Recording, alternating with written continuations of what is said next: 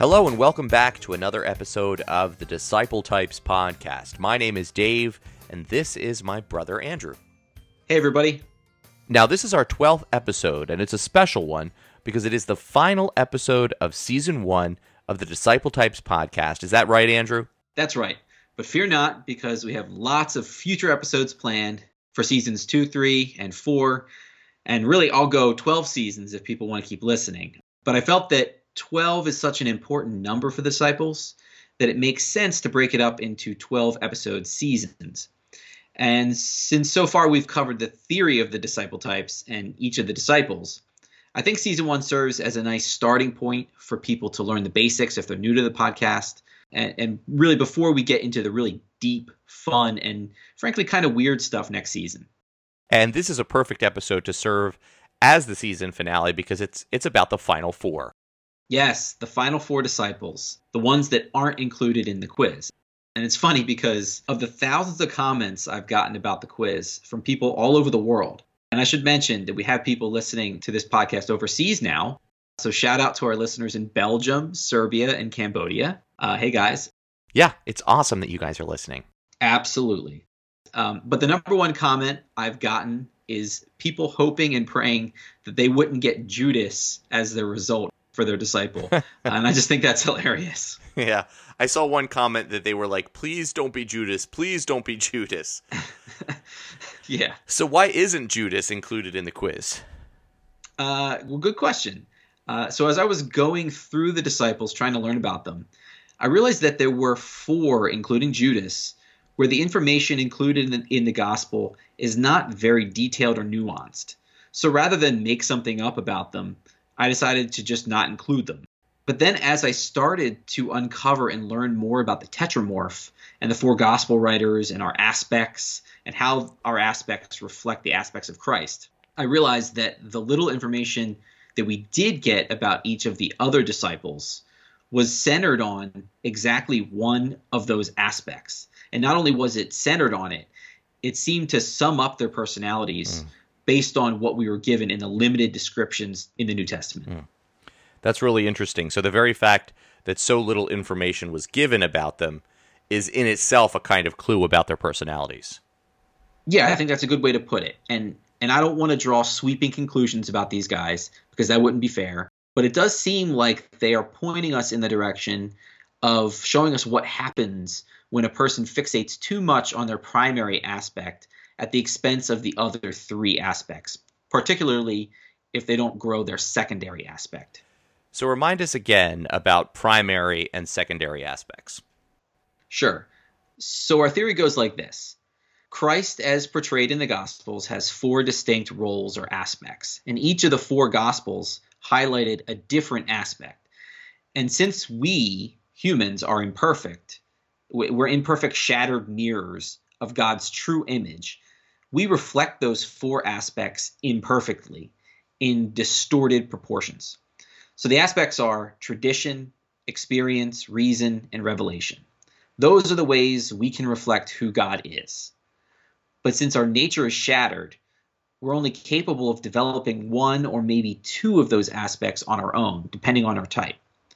And so our strongest aspect is called our primary, and that is what most defines our thinking and behavior. But we can support that aspect with a secondary aspect that balances it and gives it context. Now, to go beyond that and become more Christ like, we would need the Holy Spirit to transform us and make us more whole, more like Jesus. And the way that all happens is really, it's a mystery known only to God. And it's different for everybody. So I don't pretend to have any concrete advice about that. But I do believe that the first step on our journey toward letting the Holy Spirit transform us is to become more open to our secondary aspect. And here's a way to think about it your primary aspect is your comfort zone. It's cozy, you feel confident and competent when you're exercising it, but you can get tunnel vision or stuck in a rut. You're in charge when you're focusing on your primary aspect. So you don't feel this need to die to yourself and be transformed. So you need to be brought outside yourself to realize you don't have it all figured out. And that's where your secondary aspect really comes in. It takes you out of yourself and shows you a new way of looking at things. And anyone can do that. You don't need the Holy Spirit to start finding ways to develop your secondary aspect. If your secondary is experience, you can start getting outside more. Uh, you could socialize more. Say yes to things that scare you. Uh, if your secondary is reason, take a pause and think before acting. You spend more time in quiet contemplation. Uh, you read opposing views that challenge your critical thinking. If your secondary is revelation, you can meditate and pray. Uh, you can share yourself emotionally with others so you can grow your relationships. And if your secondary is tradition, you may want to connect yourself to institutions, clubs, organizations that put expectations on you and draw you into their community. And for all of these things, finding other disciple types that exemplify the aspect that you're trying to emulate will always help you on that journey. The influence of their personality on your life through relationship will naturally help you grow. But the journey never stops. We can always be growing, being more balanced, and becoming more Christ like. You're building a strong and very hopeful case that life is filled with grace and opportunities for growth. Would you be willing to give us some examples from your own life? Sure, definitely. Um, so, my primary is reason, and I feel totally at home inside my head, developing theories, exploring things from the intellectual side of things. And case in point, this whole disciple types theory, it cooked inside my brain for a decade before we are just now finally getting it out there for people to hear. And it's it, really that's because of the pandemic. Mm-hmm. This this past year has been it's been really challenging for everybody, you know, uh, physically, medically, but but also psychologically. Mm-hmm. Uh, particularly outgoing people. Absolutely. And people that thrive on new experiences and traditions and routines. But for someone who prefers to be in his head like me, I was actually kind of really enjoying the social isolation, to be honest. Uh, mm-hmm. Not that I was ever really alone because I've been part time homeschooling two kids, but it turns out that even I have my limits to isolation. And it clicked what was missing for me in the midst of that isolation. And I realized that I couldn't rely on just like incidental encounters or social invites mm-hmm. to get that periodic experience fix. Yeah, I mean, everybody's thresholds are different. I can relate to a lot of what you're saying. Please continue. Um, so I was becoming stagnant and stuck inside my head. I really felt that. Uh, so I had to be more intentional about finding new experiences and broadening my horizons. So I've been finding little ways to connect more with people. And frankly, the experience of making this podcast has been a real leap for me. And it turns out that it's really just what I needed to stop from going crazy, pretty much. For sure. I've had similar feelings, and that's not really surprising because we both have experience as our secondary aspect, where you may be content up to a point, as you say, spending time reasoning things through or tinkering with ideas. I can be similarly content dreaming things up, observing and making connections, often emotional ones, between different concepts or regarding relationships. But like you, all this up to a point. There is no doubt I need that experiential breath of fresh air, both figuratively and literally. Doing this podcast with you takes me out of my dream world, lets me hear the ideas of others, and it helps me put my ideas into action. And then also experiences like getting outside for a walk in the snow or tending my pet house plants until the weather warms up. These activities can make or break my day because they offer the balance I need and the structure I need in normal times, let alone during this time of unusual isolation. So, how does all this about us relate to the other four disciples? Who are they, by the way? Who's left? Right. We should probably say who they are, um, and then we'll go into each one of them. So, as I mentioned, Judas is one. Then we have James, the son of Zebedee. That's John's brother. Jude Thaddeus. That's Jesus' cousin. And he's also James the Just's brother. And then we have Simon the Zealot. So that, that rounds out the four. And for each of these guys, we get either very one-sided information or just just really one piece of information. Or we find that their life is sadly cut short before we can really see them grow and develop in the story. Interesting. So let's start with the last one you mentioned. Let's begin with Simon the Zealot. Okay, good choice. We literally only know one thing about Simon the Zealot, and that's that he was, wait for it, a zealot. that's that's literally it. But that can actually tell us quite a bit if we allow ourselves to infer what is meant by the term zealot. And there's some confusion about his nickname. Matthew and Mark, instead of calling him a zealot, they call him Simon the Cananean, mm. which has been interpreted by some to mean he was from Canaan. Mm-hmm. Uh, but it could also be derived from the Hebrew word for zealous. But I'm not really an expert on on all that. So we're going to go with Luke's naming of him as the zealot, Simon the zealot. And what is interesting about that is the zealots were a political party of sorts uh, that were really zealous, hence their name, in fighting against the Roman occupation. And at the time Luke was writing his gospel, the zealots were notorious for having instigated the first Jewish Roman war, which led to the destruction of the Second Temple.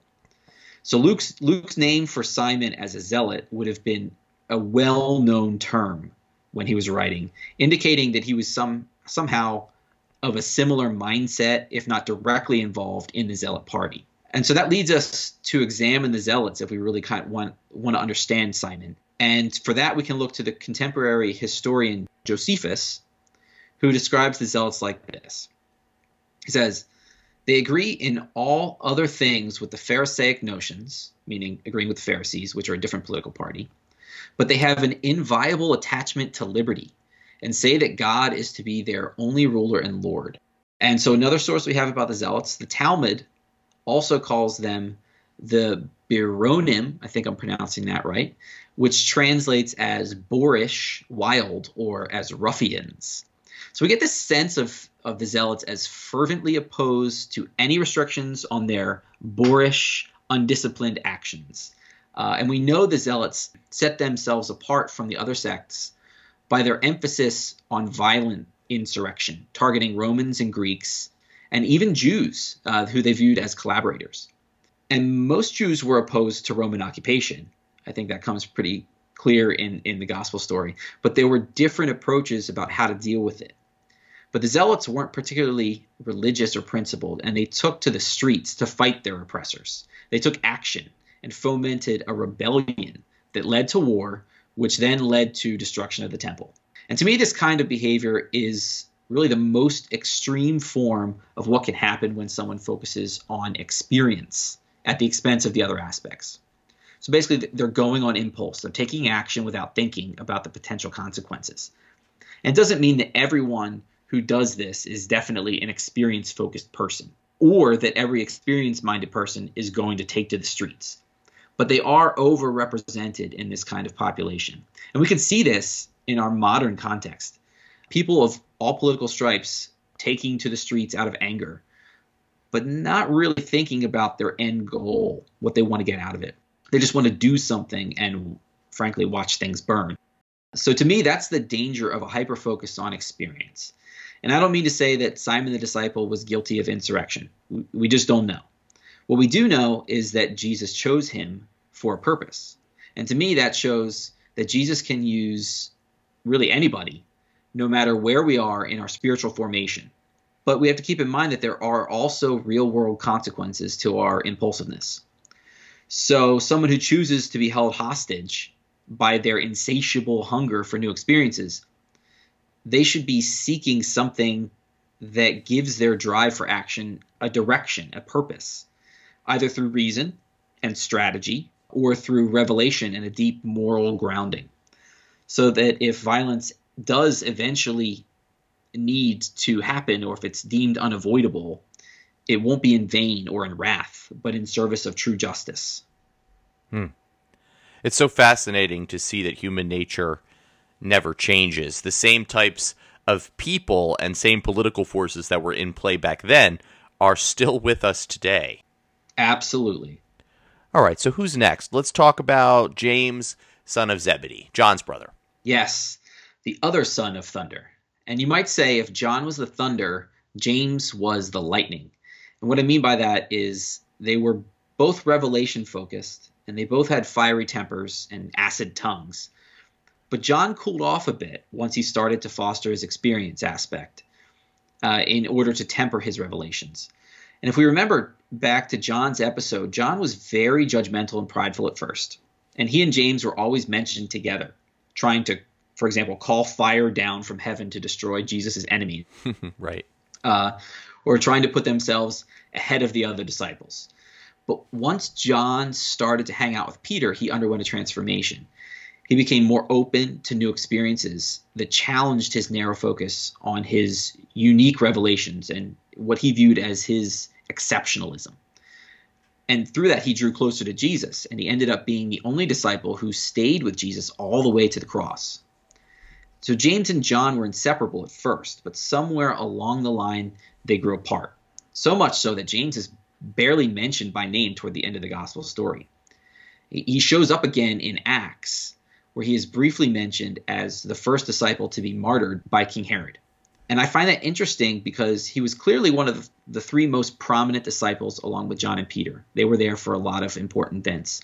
But John and Peter had earlier managed to talk their way out of trouble when they were arrested.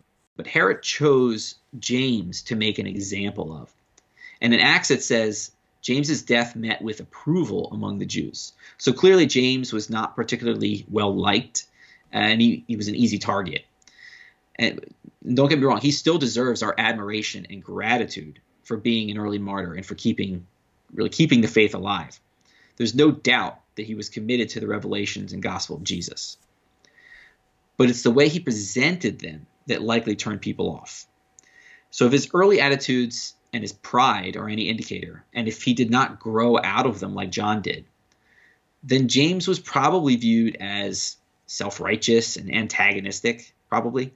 You can just imagine James standing defiantly before Herod, refusing to back down, maybe even threatening to call fire down. We don't know. But uh, basically making Herod look weak if he didn't execute James. And that's the danger of a hyper focus on revelation. You can become so absolutely certain that you know the hidden truth, that you have the secret knowledge, that you're special and morally superior. And that just frankly ticks people off.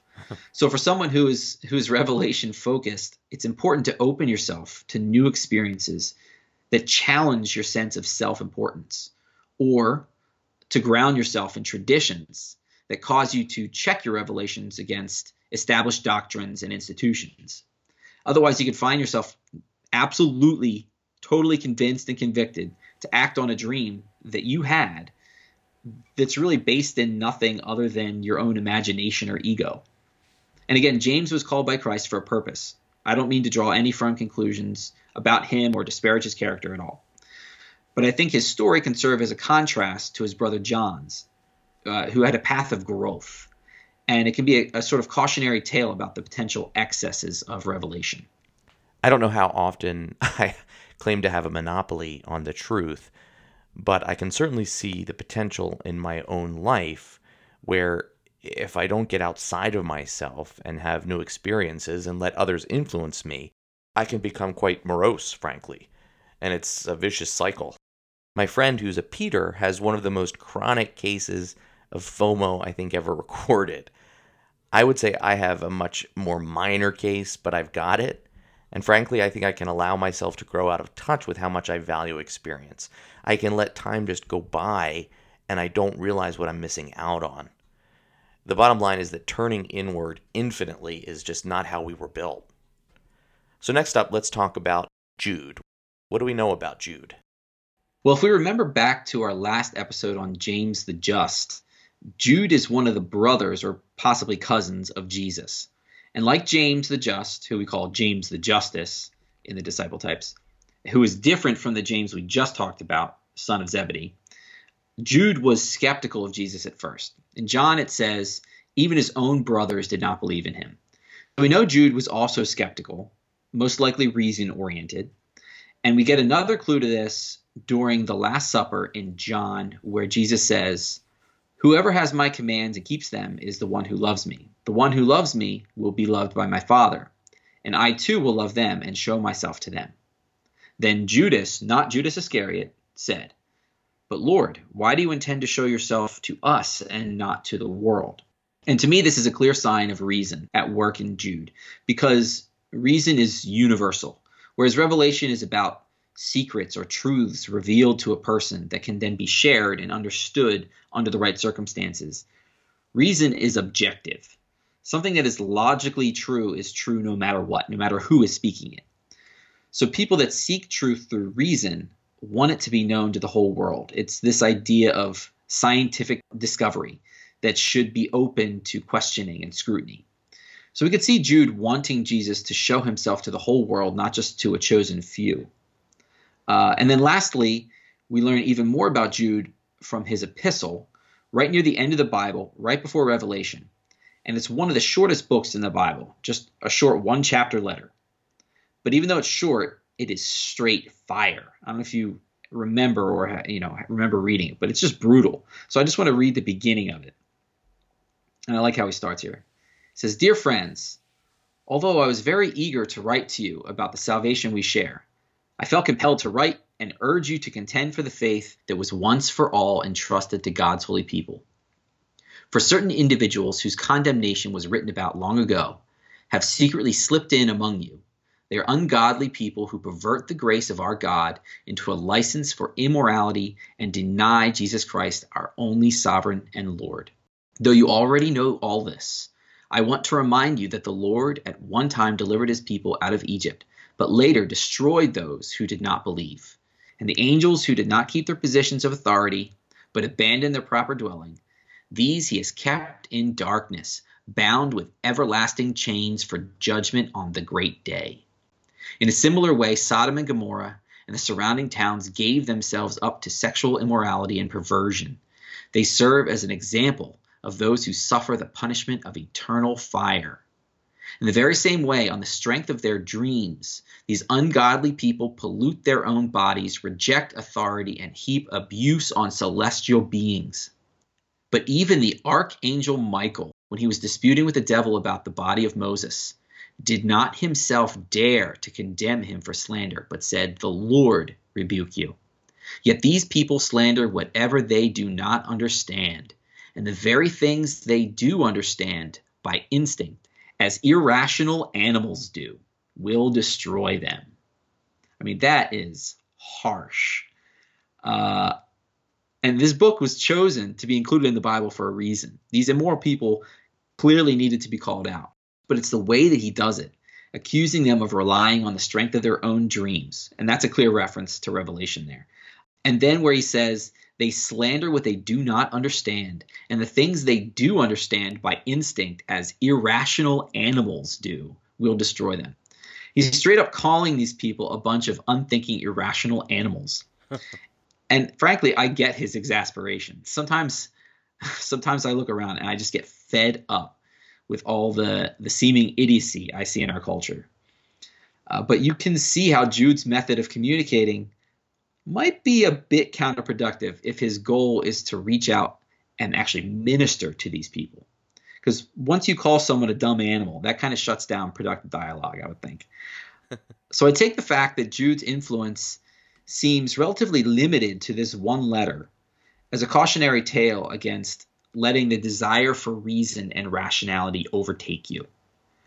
I know I can be a bit brutal when I hear what I think are foolish arguments. I can get pretty carried away as uh, as a Facebook warrior. Sometimes someone will say something and bait me, and I just I'll, I can go off a little bit. But I find that if I open myself to experience, I can better understand the people that I'm frustrated with, and I try to find some common ground to build on. And frankly, I if if I ever say something um, that I think is out of line, I really enjoy being able to apologize because I feel like that sets a really good example for our dialogue where it said, you know, I was wrong and I'm sorry. I feel like that's a very important thing for us all to be doing.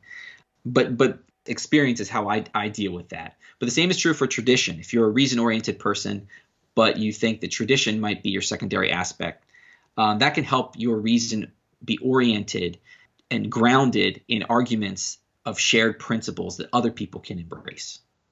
Yes, Andrew, I can remember having some discussions where you mentioned uh, wanting to temper yourself when debating with people, and I can definitely see a change in you. So then I guess that brings us finally to the infamous Judas Iscariot. Ah, Judas. And what to say about Judas? So everybody knows him. He's notorious. He's basically the archetype of a bad, sneaky, underhanded backstabber.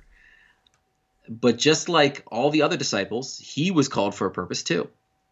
And I remember this, this funny story that mom that our mom tells about you, Dave, uh, where you're, I guess you're only about five, but you knew the story of Judas, and you had this strange fascination and compassion for him because without Judas, Jesus never would have been crucified. So your young mind was thinking through this, and it really shows how revelation was at work in you even at a young age. That you were asking questions about basically predestination and the justice of, of Judas.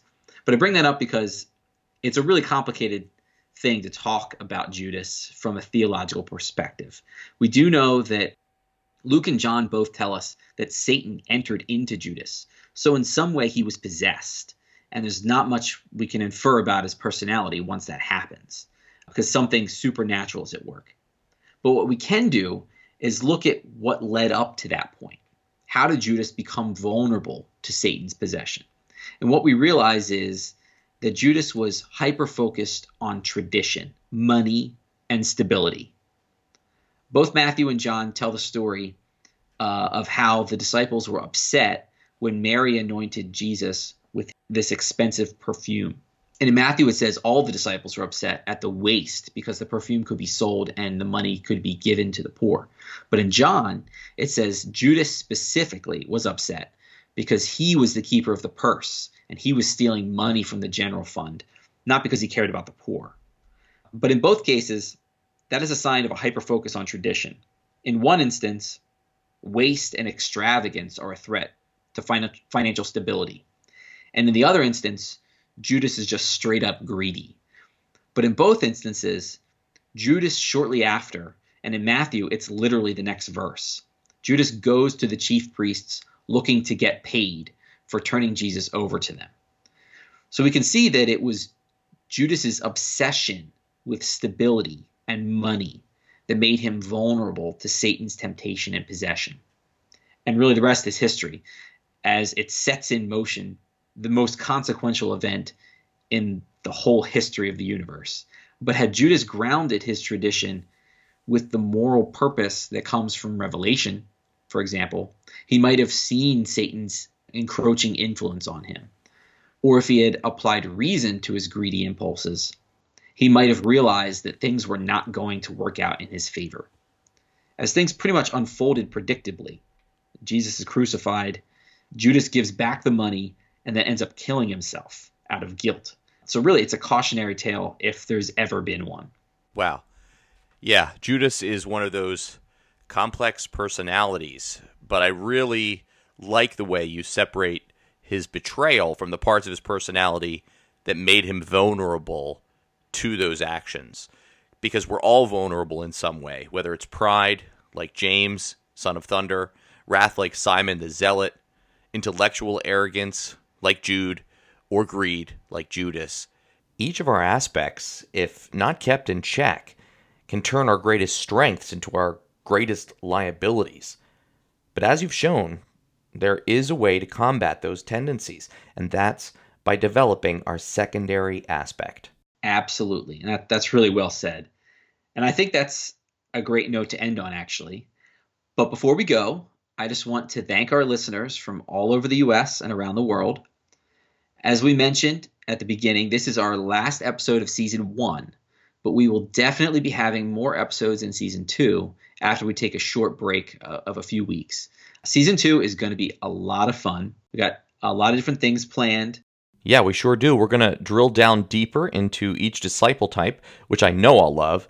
And I think I'm the most excited about some of the more unusual ideas we've had. So I hope you join us for season two.